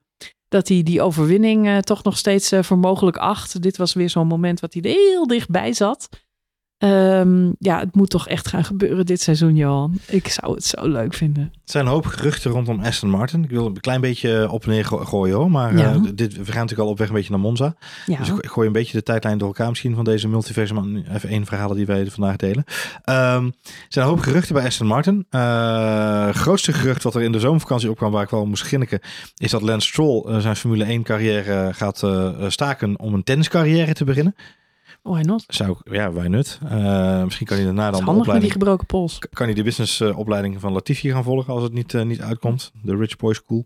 Het schijnt dat hij heel goed kan tennissen. Hè? Dat, klopt, is niet dat een is een, nee, dat is, eh, hij heeft al eerder... hij is een eh, multitalent, Johan. nou, Multitalent. dat, dat, dat, dat is het voordeel. Denk ik dat je, als je daar de tijd voor hebt, kun je in een heleboel dingen goed worden. Ehm, wat er wel echt speelt en wat wel een steeds eh, hardnekkige gerucht aan het worden is, is dat eh, Martin Whitmarsh, dat is de man die er hoogst, eh, bijna hoogstpersoonlijk verantwoordelijk voor wordt gehouden, dat Fernando Alonso voor de neus van Alpine weggekaapt werd richting Aston Martin, Mhm. ehm, ook druk in gesprek is met een aantal andere coureurs voor die plek naast Fernando Alonso. Oh ja. En dan met name omdat ze bij Aston Martin het idee hebben dat de eh, silly season misschien dit jaar wat saai is. Een beetje saai silly season. Mhm. De drie S's. Maar voor 2024 en 2025 kan het nog wel eens gaan losbarsten. Met name 2025 komen natuurlijk een heleboel coureurs op de markt. Eh, Charles Leclerc, eh Carlos Sainz hebben nog niet verlengd bij Ferrari. Eind 2024 einde contract. Lando Norris heeft een langlopend contract bij McLaren, maar dat eindigt 2025. Ehm, en Lando Norris is natuurlijk wel weer happy met de nieuwe performance, maar heeft wel misschien ook wel een beetje door dat het lastig wordt om de komende anderhalf tot twee jaar mee te gaan doen om eh, overwinningen. Ehm, de geruchten gaan nu dat ze bij McLaren eh, ook bij Charles Leclerc en Lando Norris eh, onder andere gepost hebben. En Felipe Drugovich natuurlijk, die als testcoureur ook aanwezig is. Aston Martin bedoel je. Ja, Aston Martin, sorry. Mhm. Om te kijken wat de mogelijkheden zijn om ze over te nemen. Dan wel in 2025, dan wel al eind 2024. En dan gaat het om een stoeltje naast Fernando Alonso. Ja, in eerste instantie wel. Maar Fernando Alonso is intussen 42. En eh, ze weten natuurlijk niet hoe lang hij nog doorgaat en hoe lang hij het team kan dragen. Hij is natuurlijk wel op dit moment de dragende factor. Ze zouden op dit moment lachend tweede in cons- constructeurskampioenschap kunnen zijn. Op basis van die performance van die auto. De vraag is natuurlijk hoe lang houdt hij het vol. Ehm, dus ze zullen wel moeten Ik gaan moet heel eerlijk zijn, Johan, maar ik zie geen coureur op de baan die ook maar een heel klein beetje in de buurt van Max Verstappen kan komen. Behalve Fernando Alonso op dit moment. Want hoe fan ik ook ben van Lando Norris, en ik ben fan van Lando Norris, maar hij laat toch wel weer de steekjes vallen eh, dit eh, weekend, helaas. En ehm, eh, laat het podium op die manier toch ook een beetje aan zijn neus voorbij gaan door Ja. al die kleine incidentjes. En tactisch wordt hij ook niet geholpen, dat klopt. Ehm, eh, ja, Fernando. En met name, ik heb ook erg gelachen weer om dat, eh, dat kamertje na afloop van, de van de wedstrijd. En wat hij dan allemaal in de gaten heeft gehad tijdens de race. Hij ziet alles. Ja. Want eh, iemand vraagt van wat was er dan, eh, waarom eh, rijdt Leclerc daar zo gek? Waarop hij zegt, he, he, he had damage. Weet je, we hebben het zelf niet eens gezien. Niemand had in de gaten. Zijn team heeft het niet eens gezien, hè Johan? Want Leclerc die is drie keer naar binnen geweest. En die vleugel hebben ze gewoon laten zitten. Pas bij de derde pitstop hebben ze die vleugel een keer vervangen. Maar weet je wie het wel in de gaten had? Fernando Alonso. Die had al lang gezien dat Charles Leclerc zijn neus Op het groot scherm. zo'n wing Ja. implant miste. Ja, Ja, ja. kom op zeg. Is toch niet normaal wat die man allemaal nog in de gaten heeft tijdens zo'n wedstrijd. Ja. Nee, hij heeft het, headspace eh, erover. Eh, en ik denk ook dat het heel gek is om nu al eh, op die manier eh, erover te praten. Echter, wat je wel ziet, is dat de blik voor een heleboel teams wel naar voren toe gaat. En echt naar 2024, eigenlijk met name 2025 en 2026. Eh, ook in 26 als er natuurlijk nieuwe teams in de sport bijkomen. Ehm, ja, daar, daar gaan wel veel gesprekken nu over. En dan moet je je natuurlijk afvragen, is Fernando dan nog eh, erbij, ja of nee? Want niks zo grillig als een, eh, als een fanatieke Spanjaard. Wie ik, weet. Ik, ik verklaar je voor gek als je Fernando Alonso nu Nee, ik zou zeker deze Fernando Alonso nergens heen sturen, niet, denk ik. niet als eh, serieuze kandidaat. Want hij is echt op dit moment de enige die nog maar een, eh, een steek onder water uit kan delen. En ook sterk genoeg in zijn schoenen staat. Zowel strategisch als eh, qua dapperheid. Om, om Max Verstappen naar de troon te stoten. Misschien Lewis Hamilton die, die daar nog ook een bijdrage aan kan leveren. Want die vond ik toch ook wel weer erg sterk. Als je Ja, man ziet rijden dan... daar zit ook bijna geen, eh, geen foutje aan. Wie ook indruk op me maakte trouwens dit weekend was Albon. Ja. We noemden het net al even met zijn met zijn pitstopstrategie. Maar eh, die had eh, gedacht dat hij een heel slecht weekend zou hebben op Zandvoort. Maar die heeft natuurlijk fantastisch gereden. Nou, die heeft een hele weekend gehad, ja. Vierde startplek. Wat, wat echt knap is. Bijna dus top drie Ja. tijdens de kwalificatie. Werd hem net Onnomen. af, ontnomen door George Russell in, in die laatste ronde. Maar ehm, Maar ook qua inhaalacties daar eh, gebeurt er eh, van alles. Hey, en Albon wordt ook, ook en dat is grappig, jij het zegt, ik wil dat brugje naar Albon ook maken, mede Ja. vanuit dat silly season verhaal. Want ook Ja. Albon is een van de mensen die wordt genoemd als eh, mogelijke target voor Aston Martin voor de toekomst. Nou, zou geen slecht Eh, zijn. zou denk ik geen slechte stap omhoog zijn. Ehm, Williams is natuurlijk wel de verrassende speler van dit weekend. Want niet alleen Albon, maar ook Logan Sargent gewoon in de top 10. Zeker, Voor was daar dingen. 1993? Nee, 1983? Hoe lang was geleden? Nee, 93 was Ja. het geloof ik. Dat er een... eh, Amerikaan Was het in de- Andretti? Nee, ja. ja. volgens mij wel. Ik wel, ja. Ik dacht, welke Amerikanen hebben we nog meer gehad? Ik ken er niet zoveel. Scott, Scott Speed. Speed. Ja, Maar Scott die niet Speed die heeft volgens, nee, Nee. die heeft volgens mij nooit iets gedaan. dus ik vond het ook wel een beetje sneu dat dat zo, zo van, je bent de eerste Amerikaan sinds 9... Die jongen denkt, ik, toen was ik nog niet eens geboren. Dat maakt Dus- allemaal niks uit daar in Amerika. Nou, dat Ze- maakt ze wel uit. Allemaal de... de, de, Hij de zat er wel echt mee. Hij zat er echt mee. gaan we Hij had een eh, eh, eh, knappe kwalificatie in eerste instantie natuurlijk. Q3 gehaald voor het eerst. En vervolgens eh, vliegt hij er vanaf. Wat natuurlijk eh, veroorzaakt die rode vlag. Wat natuurlijk hartstikke sneu is. En in de race overkomt hem hetzelfde. En dat, ja, dat, ehm, dat trok hij zichzelf heel erg aan. Nou zag ik na afloop nog een eh, interviewtje even kort met James Viles. Natuurlijk oude Wals, ja. Viles. Ja. Die van Mercedes. Ja. We kennen hem wel. De professor. Een professor, ja, die weer heel eloquent uitlegde wat er nou precies aan de hand was. Man, man, man. Als die man begint te praten. Ja, nou, de, hij kreeg de vraag inderdaad van, hij, hij, hij, baalde daar ontzettend van, ehm, eh, was dat eh, terecht? Waarop eh, James zei, nou ja, was niet helemaal terecht, want op het moment hebben ze, we hebben juist heel erg met hem gewerkt om bepaalde bochten op het circuit waar hij steeds te vroeg op het gas ging of net ehm, eh, te veel de kurper raakte, om dat te verbeteren. Dus dat ging hartstikke goed. Maar op dit moment in de race eh, zagen wij gewoon een enorme spike in zijn hydrolische systeem. Ja. Waardoor er ehm, eh, eh, ja, gewoon druk wegviel en hij En de deze schuiver Ja, ja. maakte. Dus dit was een, geen drivers mistake. Dit Nee. was een auto, een technisch mankement. Wat er voor, voor, ja, voor deze crash eh Nou ook, ook hier speelt weer, dat vind ik het mooie ervan, is dat er rondom Logan Sargent er weer veel speelt. Want Ja. Ook hij wordt eh, genoemd, is hij dan wel eh, be- be- be- bestemd voor Formule 1 toekomst, om zo maar even te zeggen. Grappig dat inderdaad, wat, wat jij al zegt, James Vowles neemt dit- dit weekend erg voor hem op. of het Eh, waar is, laat ik even in het midden. Hè? Maar ik vind het in elk geval heel eh, goed Nou, ze gaan, ze gaan dat het team staan. dit doet. Ja. En dat, ja, Nee, ze gaan 100% voor hem staan en ze, ze steunen hem all the way. Eh, deed hij trouwens zelf ook hè, in, de, in de Drivers Parade interview wat hij gaf. Er werd natuurlijk ook gevraagd van, hey, voel je je nou nog bezwaard dat je de auto eh, kort reed eh, in, de, eh, in de kwalificatie gisteren? Zegt, nee, ja, dat is heel simpel. Ik heb, mijn team staat voor mij en ik sta voor mijn team. En samen gaan we nu ervoor zorgen dat we de- beste prestatie neerzetten. Nou, dat hebben we in de race gezien. Beste prestatie van Logan Sargent. Maar wat mij wel opvalt is dat eh Waals zowel in deze situatie voor hem gaat staan, maar ook in de transfergeruchten, hè, de, de silly season geruchten die er zijn, wordt gezegd. Het is nog lang niet zo gezegd dat wij na dit seizoen ook gelijk weer afscheid nemen van Logan Sargent, ondanks het feit dat hij misschien wat minder presteert.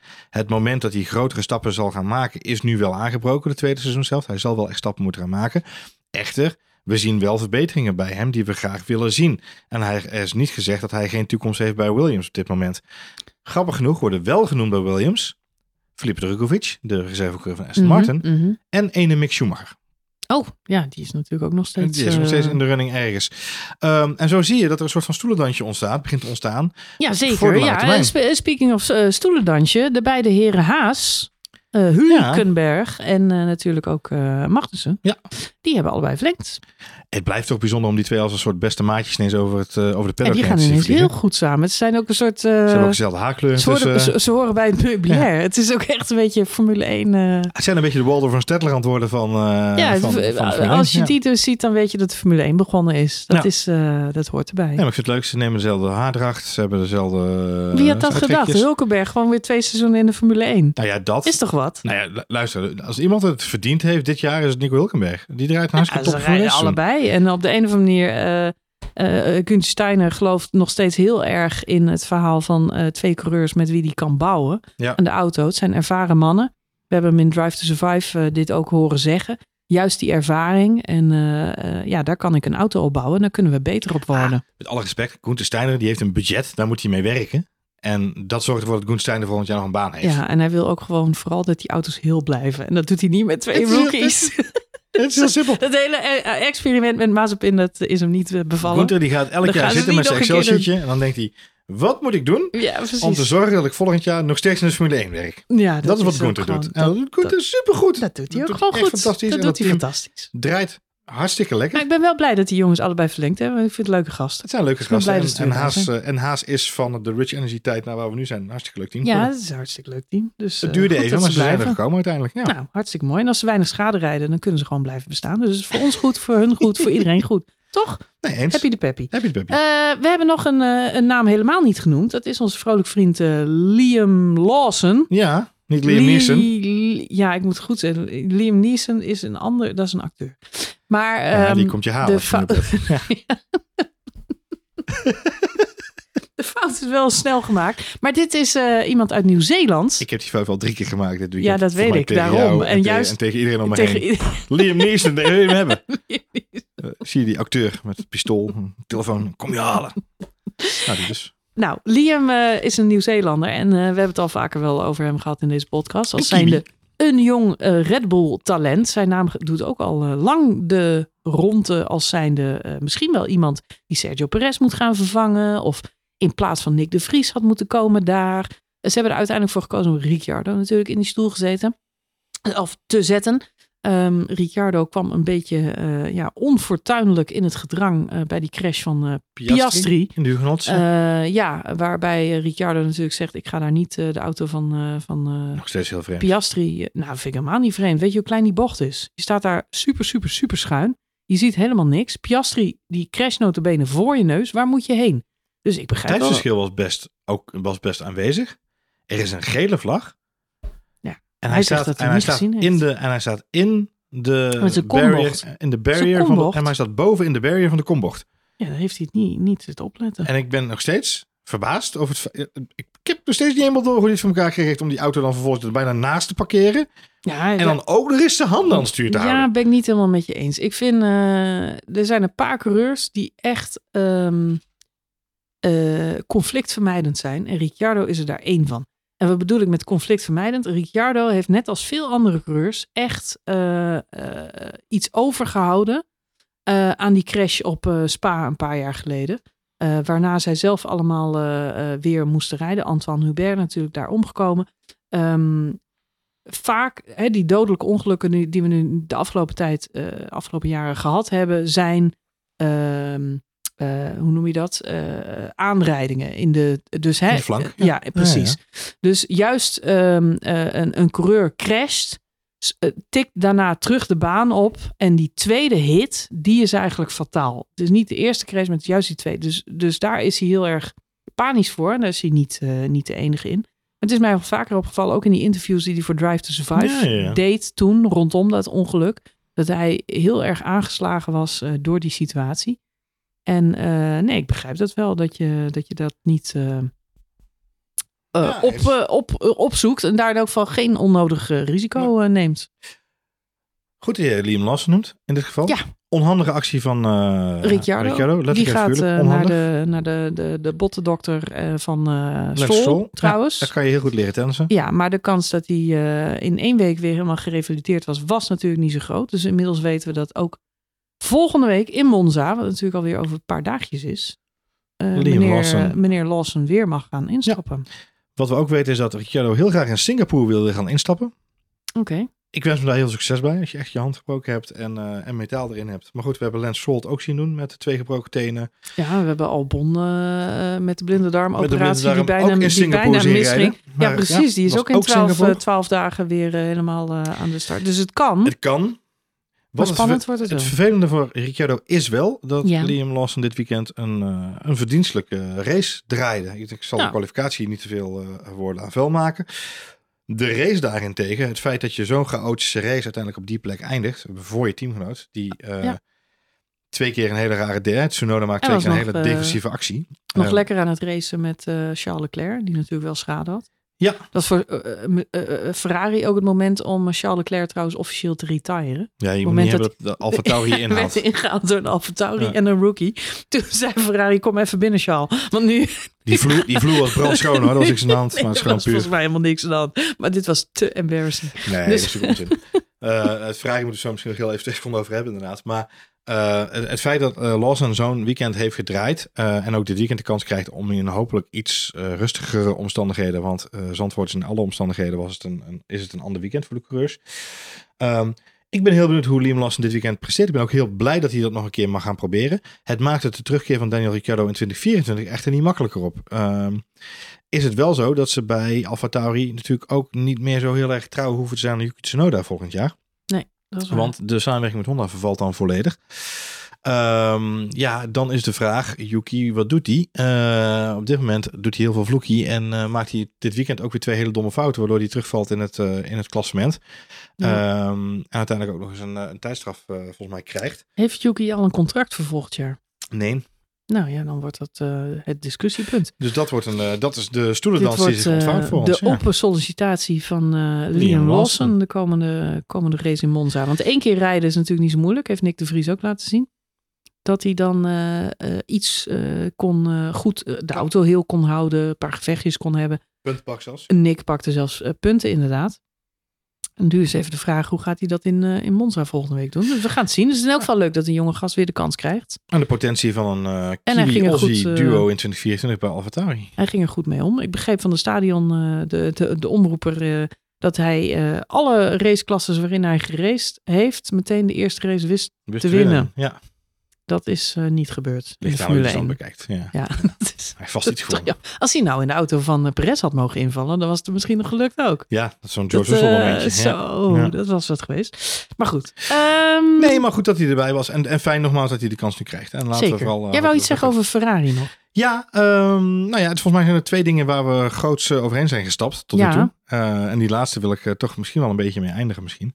Ehm, eentje is onze grote HBTF topic. Oh, god, ik zou bijna een, een, twing, een, een jingletje moeten gaan maken hiervoor, denk ik. Het valt bijna niet eens meer op. Hè? Het is een soort, eh, net zoals eh, Magnussen en eh, Hulkenberg. Het hoort een beetje bij het meubilair. Nou, maar het valt- de, de Ferrari-momentjes, waarbij de banden niet beschikbaar zijn, de neus niet vervangen wordt, iedereen nog aan de Lavazza koffie binnen staat te piepelen terwijl de coureur in de pitstraat staat.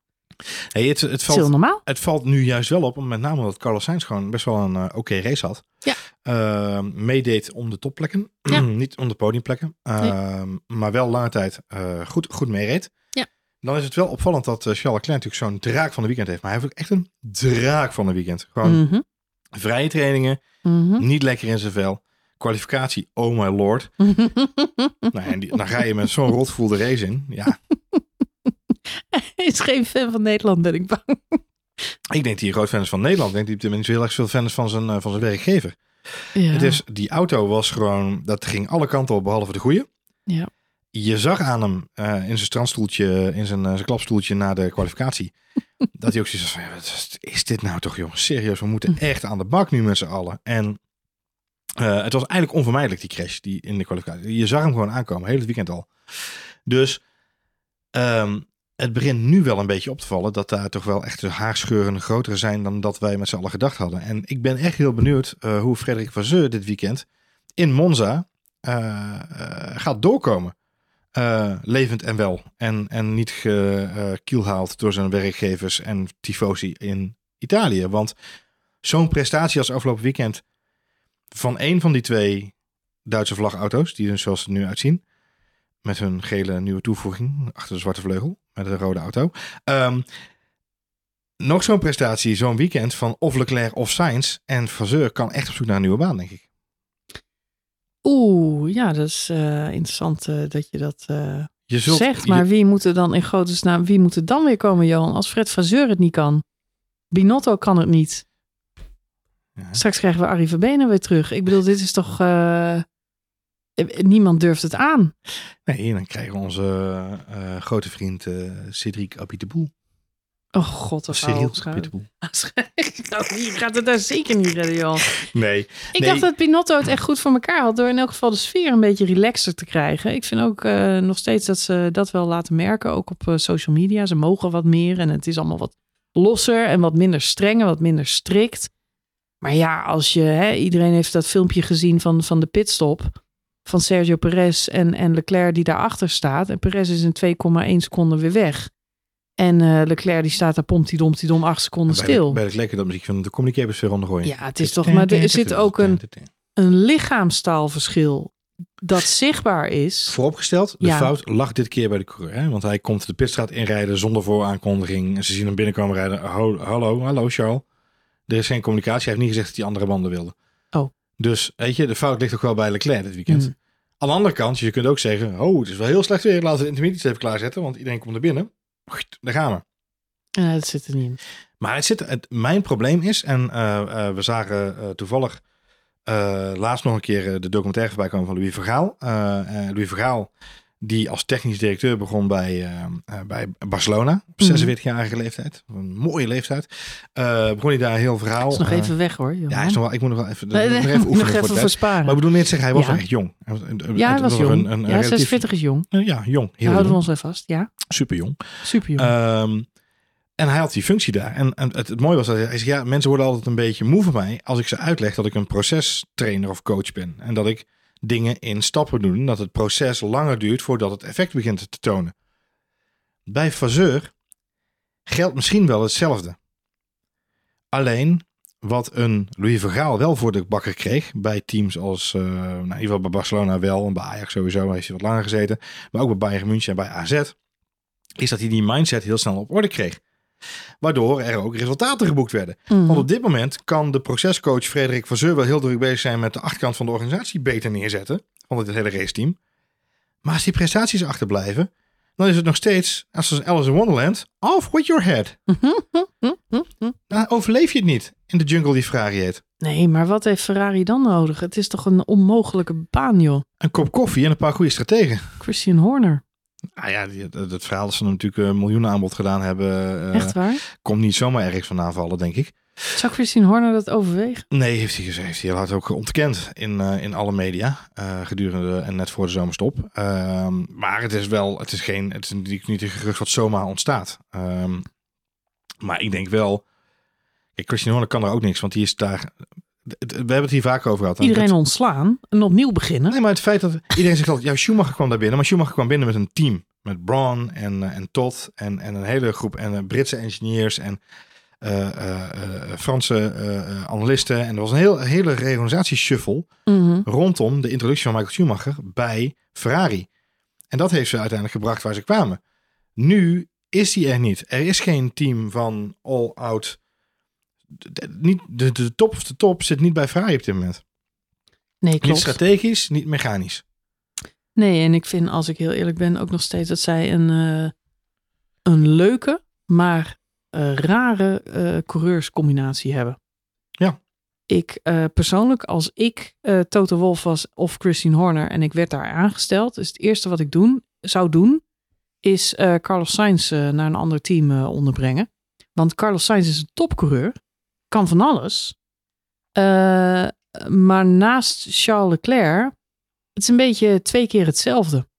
En ik, je moet toch een beetje dynamiek in dat team eh, zien te creëren. En als ik dan hè, moet kiezen van waar zit het grootste talent in, dan denk ik dat dat Charles Leclerc is. Maar Charles Leclerc vond ik ook nog veel beter toen hij naast Se- Sebastian Vettel reed. Eh daar zat veel meer. Heeft eh, ja, die heeft hem uitgedraagd. Daar zat eh, een grit in en ook een verbetenheid, eh, verbetenheid om eh, iets te willen bereiken. En, en ja, goed, hij heeft natuurlijk een shit seizoen gehad. Hè? Die Charles Leclerc, die is vorig jaar door de mangel gehaald. Ja, ja. En eh, enerzijds heeft hem dat heel resilient gemaakt en kan hij nu goed omgaan met tegenslag en hij kan niet relativeren. En dat hoort natuurlijk ook bij de sport. En, je zei het net van Haas, eh Gunther Steiner, die is af en toe ook alleen maar bezig met hoe kan ik gewoon eh, mijn baan in de Formule 1 behouden. Dat zal Charles Leclerc ook heel vaak bij, eh, bij zichzelf denken. Hoe kan ik gewoon lekker bij Ferrari blijven rijden? Ferrari is mijn grootste liefde. Ehm, eh, en eh, dit is gewoon de droom van mijn leven om voor Ferrari te rijden. Maar ja, ergens, ergens jij noemt nu Louis Vergaal, maar ergens zal een goede coach toch ook denken: hoe ga ik een topteam bouwen rondom één man in dit geval? En gaan wij met die figuur wereldkampioen proberen te worden? En dat zal dan Charles Leclerc moeten gaan. Ja, die zul je ook een dosis peper in de reet moeten stoppen. Want momenteel componeert hij alleen maar pianomuziekjes voor Spotify. Omdat hij natuurlijk uh, op zondag uh, ook niet aan zijn trekken komt. Even zijn emotie eruit halen, ja. Ja, ik snap het wel. Ik geef Charles Leclerc niet de schuld. Maar uh, er moet daar wel iets gebeuren bij dat team om het naar een top te doen. Want anders blijft het gewoon gezapig. Zes, zeven jaar lang. Charles Leclerc, Carlos Sainz. Een beetje vechten, af en toe een podiumpje pakken. Leuk meedoen in de, in de middenmoot. Ja, ik noem altijd uh, Gerard Berger, Jean Lazy. Dat was ook een hele leuke tijd. En die hebben ook allebei één of twee races gewonnen. En dat was hem. In de moderne Formule en 1. toen kwam Schumacher, ja. In de moderne Formule 1 is het volgens mij misschien op de uitzondering uh, Rosberg Hamilton. Mm -hmm. Maar volgens mij, ik, ik, zit heel erg te graven hoor. En ik, ik, ben niet de, ik ben niet op dit moment bij helder genoeg bij geest om de hele geschiedenis uh, van, van, van dit decennia tot nu toe helemaal bij elkaar te trekken. Mm -hmm. Maar volgens mij de meest succesvolle coureurs zaten wel in een hele duidelijke 1-2 setting. Een absolute nummer 1 en een, en een nummer 2. Absoluut. Volgens mij al, als ik even terug ga, tot aan Schumacher in de jaren 90 bij Benetton. Ja, dat Daarna kreeg je Hakkinen met, met uh, Coulthard. Maar dat, nou, Hakkinen en Coulthard waren wel, die lagen wel wat dichter bij elkaar in de buurt, kun je zeggen. Mm, maar was dat ook zo in prestaties? Nee, in prestaties niet. Hakkinen was veel beter. Maar... Um, je was Mika-fan, toch? Ja. Ja, ja maar um, nee, ja, Coulthard maakte ook uh, te veel foutjes. En vergeet niet dat Hakkinen dat ook al had gehad in de jaren daarvoor. Het heeft heel lang geduurd bijvoorbeeld voordat Hakkinen zijn eerste Grand Prix won. Dat was pas in 97, de laatste race van het seizoen, GRS. Race waar Jacques Villeneuve wereldkampioen werd. En het seizoen daarna werd Hakkinen gelijk wereldkampioen. Eerste race gewonnen, laatste race van het seizoen. Het seizoen daarna wereldkampioen. Dus al die ervaring had ook al een bijna uh, fatale crash uh, meegemaakt op dat punt. Maar al die ervaring die cumuleerde in een focus en een drive en een goede auto. Want vergeet niet dat Adrian Newey dat jaar ook de, uh, de ja, McLaren. Uh, te, uh, tekende en ontwierp. Dus het was de ervaring en het juiste moment. En, en de man kon zich ja, focussen om, om, om daar wereldkampioen te worden. En op de een of andere manier waren er altijd veel coureurs die die focus en dedication en ervaring misten om die hele optelsom te maken. En Coulthard was, is daar een voorbeeld van. En dat, dat, dat zie je bij, uh, bij meer teams. Ja, hele duidelijke 1 en 2. De, dat was je. Ja, hele duidelijke 1 en 2. Dus uh, nou ja, Hakje de Coulthard, uh, Schumacher Barrichello lijkt me evident. Uh, Schumacher Massa. Mij, ja, Schumacher Massa aan. Schumacher Irvine. Um, je had um, Alonso Hamilton was natuurlijk ook een combinatie van twee coureurs. Die gewoon compleet, ook Prost in één team gehad. Compleet, compleet mislukt. Ja, maar de vraag is was dat altijd de formule, de, de meest succesvolle formule voor een team om een, een winnende uh, coureur te, op te leveren? Uh, ik praat over echt moderne Formule 1 vanaf de jaren 90 een beetje. Nou ja, ik denk dat ze bij Red Bull dus wel gedacht hebben, uh, we moeten een type Barrichello naast Max hebben. En dat was Ricciardo. Tot Ricciardo besloot, ik ga naar Renault, want dan kan ik meer geld verdienen. Ja. En toen hebben ze lang zitten kwakkelen met, met het Young Talent verhaal. Uh, nou ja, Gunther Steiner hadden we het net over, heeft dat ook een keer geprobeerd. Um, dat heeft gewoon niet gewerkt. En toen zijn ze teruggestapt op inderdaad deze bekende formule. En Sergio Perez is daar als winnaar uit de bus gekomen. Die won toevallig ook de laatste race van dat seizoen. Zat zonder contract. En, uh, en kreeg een stoeltje bij uh, Red Bull aangeboden. Ja. Maar ik denk inderdaad, ik ben met jou eens dat Sergio Perez echt gecast is in de rol van Rubens Barrichello. Dat klopt. Ja. Dat is precies hetgeen ze. Hij rijdt goed genoeg, decent genoeg om uh, P2'tjes te halen. Voor Bottas geldt hetzelfde. Ja, Bottas, was hetzelfde Bottas is een hartstikke goede coureur als hij er zin in heeft. Alleen Bottas heeft een heel zwaar jaar gehad. Uh, 2019 zeg ik even uit mijn hoofd. Het jaar waarin hij uh, dacht als Bottas 2.0, 3.0 daadwerkelijk te kunnen vechten met Hamilton voor de titel. En daar heeft hij zich echt aardig op verkeken. En Perez overkomt dit jaar hetzelfde. En dat heeft gelukkig voor Perez niet zo heel lang geduurd. Um, zo, zo, zo, kort dat hij zich er nu in elk geval niet meer druk om hoeft te maken. Maar ja, het is wel. Maar het begint wel Eh, want je zegt nu een duidelijke 1-2, maar het begint wel met dat er ook een hele duidelijke nummer 1 moet zijn. Dus even ja, nog nee, los. Dat, wil- dat ja. wil ik ook zeggen. En dat is bij En dat- Ferrari eigenlijk En het probleem. dat is bij Ferrari op dit moment wel heel erg eh, weggegaan. Omdat er eh, met Vettel en eh, Leclerc echt sprake was voor, van, van een strijd. Van, eh, ja goed, we hebben ze letterlijk wheel-to-wheel eh, tegen elkaar zien butsen. Omdat ze elkaar het licht in de ogen niet gunden. En bij Ferrari dacht ik natuurlijk heel erg sterk dat bij het vertrek van Vettel dat dan Charles Leclerc de, uitge- de aangewezen nummer 1 zou zijn. Hè, om dan hè, de, de, de, de teamleider te gaan worden. ja, maar ik heb al vaker gezegd, hij heeft zich niet kunnen ontwikkelen. Werd ook wel een beetje zo gezegd natuurlijk door het team. Hij heeft zich inderdaad niet zozeer kunnen ontwikkelen. Maar we hebben ons ook vergist in Carlos Sainz. Die zich gewoon wel heeft opgevochten. Ik vind Carlos Sainz in zekere zin is dat een goede nummer twee. Eh, Ja, maar eigenlijk, hij presteert eigenlijk in de met wel vaak beter dan, dan eh, Leclerc op sommige momenten. Ik vind hem, eh, ik, ik, ik vind het een beetje vergelijkbaar met de situatie Vettel en Raikkonen. Wat we natuurlijk ook al heel lang naar hebben zitten kijken. Vettel werd daar echt gehaald om, eh, om wereldkampioen te worden. Eh Raikkonen was er altijd om de kruimels op te pikken. Als Vettel een slechte dag had of hij finishte niet.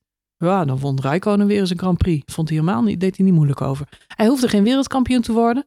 maar hij was goed genoeg om eh, podia te pakken. En, en hij was wisselvallig. Dus, eh, dus dat werkte niet altijd in zijn voordeel. Maar het was ook, de, Rijkonen was ook een prima nummer twee. Maar dat was niet omdat hij het talent ontbeerde. Want ik denk dat Rijkonen één van de meest getalenteerde eh, Formule 1 coureurs is die we ooit hebben gehad. Eh, maar bij Rijkonen is het natuurlijk karakter er totaal geen interesse in. Nee, was zijn hem. ge- het was zijn hobby.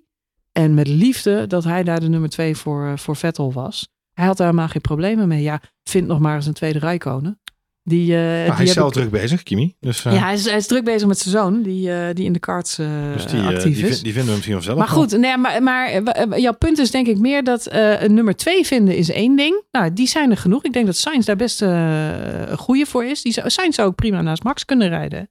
Zou hartstikke prima coureur om naast Max te hebben. Ja, dat denk ik wel. Jij niet? Dan moet je wel tegen hem zeggen dat hij nummer 2 is.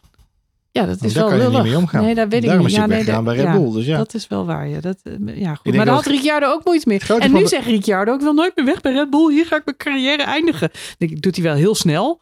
Dus een hand te breken. Maar eh, ja, gelijk had, had iets, eh, iets Nee, Luister, mijn punt, mijn punt is heel, heel, heel, heel makkelijk. Is namelijk, eh, er is geen keuze gemaakt. Er is op dit moment geen Hmm. duidelijke nummer 1 of 2. Ze kunnen nu wel zeggen dat Charles de nummer 1 is binnen Ferrari. maar je Leclerc is nu- nummer 1. Maar dan moeten de prestaties er wel voor zijn. Ja, en dan zie, je, dat. dat, dan zie je dus dat de prestaties van Leclerc niet goed genoeg zijn. Waardoor Sainz dus ook gewoon ruimte heeft om te Ja. gaan klagen. Ja. Wat Perez ook dacht te hebben. Naar aanleiding van zijn situatie. Hè, van ik ga nu ook Grand Prix winnen. Dus ik mag nu ook mijn mond open Sainz klaagt terecht. En je hebt helemaal gelijk. Eh, eh, Dus dat is een Leclerc eh, maakt zichzelf niet vrij. En hij is zeker nog niet de leider in dat team. Nee, en Zou gaat- het wel kunnen worden, en maar daar wordt niet hem aangebouwd. staan. En dat is het probleem wat mij En, betreft. en, denk en, ik bij en Ferrari. hij doet het zelf ook niet. Ehm, grote winnaar van deze Het blijft toch Ferrari HBTF situatie. Ja. En tevens, wat mij betreft, goede runner-up in de driver of the day. Is the one and only Pierre Gasly. Ja, we hebben nog niet eens over Gasly gehad. Gasly pakt gewoon een podium. Pierre. Gasly slaapt al drie nachten op rij. Oh. Met die beker in zijn bed. Ja, dat, nou, daar moet je wel voorzichtig mee zijn. Want als je er bovenop gaat liggen, is hij een Ja, stuk. krijgt hij weer een nieuwe van Lando Norris. is geen probleem. Ja, dat is waar. Dat doet Lando niet Daar meer. doet Lando niet moeilijk over. Maar eh, ja, nu Pierre Gasly op podium. Want eh, wederom, eh, ja, toch wel dom foutje van, van Perez. We zien hem eerst van de baan stuiteren in die aquaplaning situatie. Ja, dat kan de beste overkomen. Want Zo gaat eraf, Tsunoda gaat eraf, eh, Jan en Alleman gaat eraf. Ja. Eh, Hamilton gaat eraf. Maar ja, het grappige is wel dat ik vind dat veel van die coureurs toch wel het vernuft hebben om daar dan een stukje grind te pakken en, eh, en dan weer terug de baan op te komen. In elk geval, de, de ene coureur gaat toch iets anders met die situatie om dan de ander. Valt mij ook weer op. Ja. In elk geval, hij schiet eraf, raakt daar al zijn plek kwijt aan eh, Fernando Alonso. Ja. Want hij zat er natuurlijk voor. Eh, moet de- iedereen moet dan de pits in. Het gaat eh, van eh, eerst naar intermediates en, en dan naar full wets. Dat is ook nog een, een, een situatie daar aan het einde. Maar terwijl hij die pits in rijdt, Johan, butst hij gewoon nog even lekker tegen, de, tegen de boarding aan. Ja. Daardoor mist hij zijn rempunt. En je mag maar 60 km per uur in de pitstraat van ja. Zandvoort. Rijdt hij te hard. Dus terechte penalty voor Perez.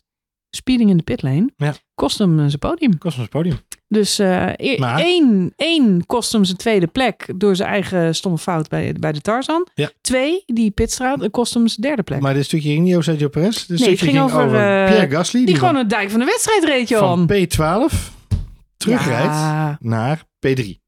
heeft hij goed gedaan. En eh, ook een 5 seconden penalty voor de speeding in de pitting. Dus die was bekend met het fenomeen. Het verhaal is ook dat, eh, hè, dat is ook nog een, wist ik trouwens ook niet, heb ik dit weekend wel ook weer geleerd. Mhm. Eh, het is dus daadwerkelijk ook een verschil in setting tussen de intermediate, de wets en de slicks.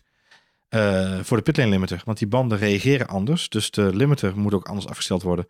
Dus je moet op je stuur ook aangeven dat je op wet zit. Als je niet goed aangeeft dat je op wet zit, dan schakelt de motor anders, de limiter anders bij. En dan zit je dus ook te hoog in je toeren. Allemaal die dingen die ik niet wist, die ik geleerd heb dit weekend tijdens de rode gewoon, vlag. je moet headspace hebben. Het is niet makkelijk Het om Formule eh, 1 coureur te zijn. Nee, het zijn duizend handelingen in heel veel dingen tegelijk denken. Wat ik me nou afvraag, was ehm, Gasly nou ook een van die vijf of zes coureurs die aan het begin van de wedstrijd op die rode band blijft rijden? Of ging hij gewoon naar binnen voor Nee, hij is gewoon naar binnen gegaan. Ja, hij is wel naar binnen gegaan voor Ja. Dan ging hij heel snel naar binnen, want leverde hem dat niet.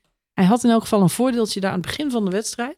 Waardoor hij al eh, eigenlijk top 10 reed, de hele race. Want hij had gewoon een hele goede Hij wedstrijd. was volgens mij een van de eerste die in de ronde 1 of ronde 2 al naar binnen ging ja, inderdaad. ja. zie je. Eh, hij krijgt ook zijn speeding in de pitlane krijgt hij net na de safety car voor als hij terugwisseld is naar de slicks. Dus dan, is hij, dan is hij al voor de tweede keer in de pitstraat geweest. Dus hij gaat ronde 1 of ronde 2 naar binnen inderdaad. Nee, een hartstikke goede race van, van Pierre Gasly. In een team wat volgens mij echt op dit moment onder hoogspanning staat. Alpine. Eh, daar is echt de stress eh, volgens mij eh, factor eh, 10 toegenomen. Behalve Otmar Safnauer die in zijn eh Ford Sportwagen door Europa cruise op dit moment. Als een soort Hm, hm, midlife hm, crisis hm. inwording. Ook deelt via Instagram. Ehm, maar het is, eh, het, is, het is bizar om te zien eh, dat hij dat toch uit zijn tenen weet te persen. Eh, P12 en uiteindelijk ja, P4 en dan promotie naar P3. Ik vind het te, een te gekke Wat een podium. prestatie. En, Wat en een een heerlijk podium naar te kijken, toch? Ja. Ik heb eerst, eerst drie uur lang, want die race duurde iets van zes uur of zo. Ik heb eerst drie uur lang lopen roepen, Hockenheim, Hockenheim. En aan de eind toen het was afgelopen, riep ik alleen nog maar, wat een podium, wat een podium.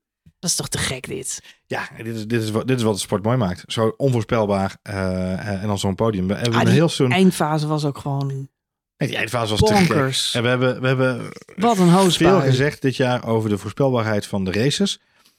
We hebben er ook wel eens over geklaagd. Hier kon je echt dit niet- was echt... Nou ja, we hebben het net uitgebreid over die start gehad. En wat je daar allemaal nog anders had kunnen doen. En dat was allemaal nog... Hè, je had gewoon naar Inters gemoeten. Was gewoon achteraf by far de beste strategie. Bla, bla, bla, bla, bla. Maar wat er aan het eind van de race gebeurt met die stortbui. Nou, daar valt gewoon bijna niet meer tegenaan te...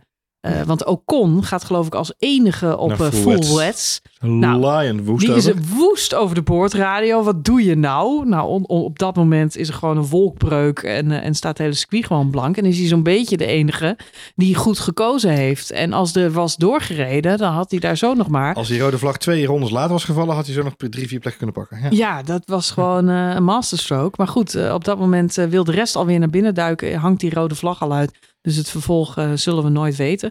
Eh, dan krijg je ook nog een hele rare situatie met dat eh, coureurs moeten al een rondje rijden om aan te sluiten. Want iedereen staat in de verkeerde volgorde. Perez die Ja. komt voor een tweede pitstop naar binnen. Wat natuurlijk ook een hele rare actie is. Want die had al eh, intermediates en die moet eigenlijk meteen naar die full wets. Want Perez houdt niet van een natte baan, dus die moet zo snel mogelijk sneeuwkettingen onder. Want anders dan gaat het helemaal mis. En een regenjasje aan. Ja. Ja, precies. Dus eh, dat snap ik wel. Maar strategisch was het gewoon een hele domme zet van Red Bull om daar naar binnen te halen. Want het kost hem geloof ik ook weer een plekje. Want Alonso besluit daar om door te rijden. En eh, heeft op die manier volgens mij al eh, die positie van, eh, van Perez daar te pakken. Dus de, er gebeurt van alles in die eindfase van de wedstrijd. Eigenlijk moet je het seconde voor seconde, beeldje voor beeldje nog eens helemaal terugkijken. Eh, maar het maakt allemaal niks meer. Want Het is, een rode vlag en, en dan hebben we nog Ah, korte dit, herstart. deze- maar dit, dit spektakel, dit is de- de- denk ik wat mij betreft by far de meest spectaculaire race van het seizoen tot nu toe. De- Ja. Misschien wel de leukste en meest entertainende race van het seizoen tot nu toe. Dus vijf Pirelli bandjes voor mij qua rating. Maar die verdient ook zo'n podium met dit soort verhalen erbij. Waardoor wij 1 uur en 20 minuten bezig zijn om te vertellen. wat Ja, we- precies.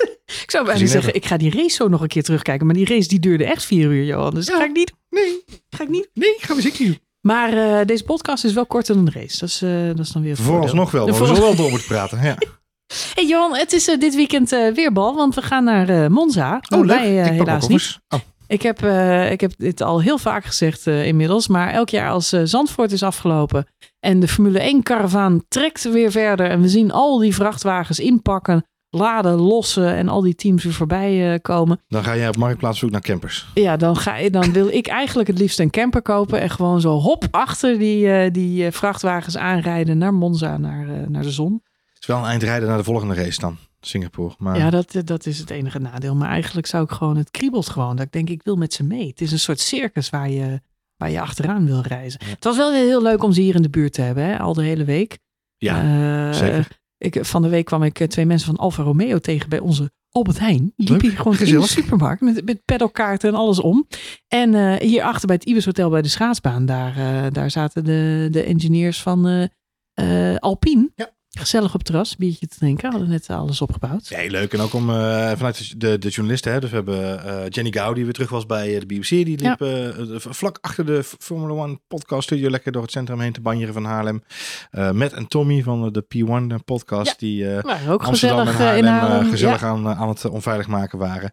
En eh, eh, hier en daar nog wat Dutch eh, podcast meetups hebben gemaakt. Bottas, die reed gewoon mijn rondje met fietsen. Die heeft jouw fietsrondje gedaan. Ik, ik ga lekker fietsen langs de duinen. En natuurlijk zeker in de week dat de Formule 1 hier is. En eh Valtteri Bottas, die deed gewoon mijn rondje. Hij mocht mij wel nog op Strava-tips beginnen. geven. Ja. Hij mocht op circuit beginnen. Ja, dat mag, mag, ik jij, niet. mag jij maar één keer per jaar. Ja. Ja, hij reed gewoon door de waterleiding duinen hier. Goed gedaan van hem. Kort rondje. Heeft hij dat nog, heeft hij nog een kommetje gepakt? Of, Hij heeft volgens mij zelfs nog een kommetje gepakt, ja. Oh. Zoals voor de mensen die daar hard rijden.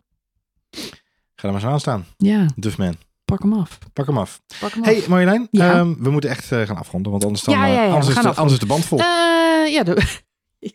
Band is vol. Dat is het mooie van het internet, Johan. Die bits en die bytes, die raken nooit meer vol. Ah, ik heb eh, net een belletje gekregen van het hostingcentrum. Ja, we zitten over de datalimiet. giga- heen. gigabytes zijn op. Goed, ehm, eh, Monza, dan zijn we er gewoon weer. Eh, heel benieuwd of de Ferraris misschien nog eh, iets terug kunnen doen. Ja. Ze maken er wel weer een feestje van met speciale livery, speciale pakken. Het ziet er niet Ze uit. zien eruit als twee Lego poppetjes. Het zijn serieus.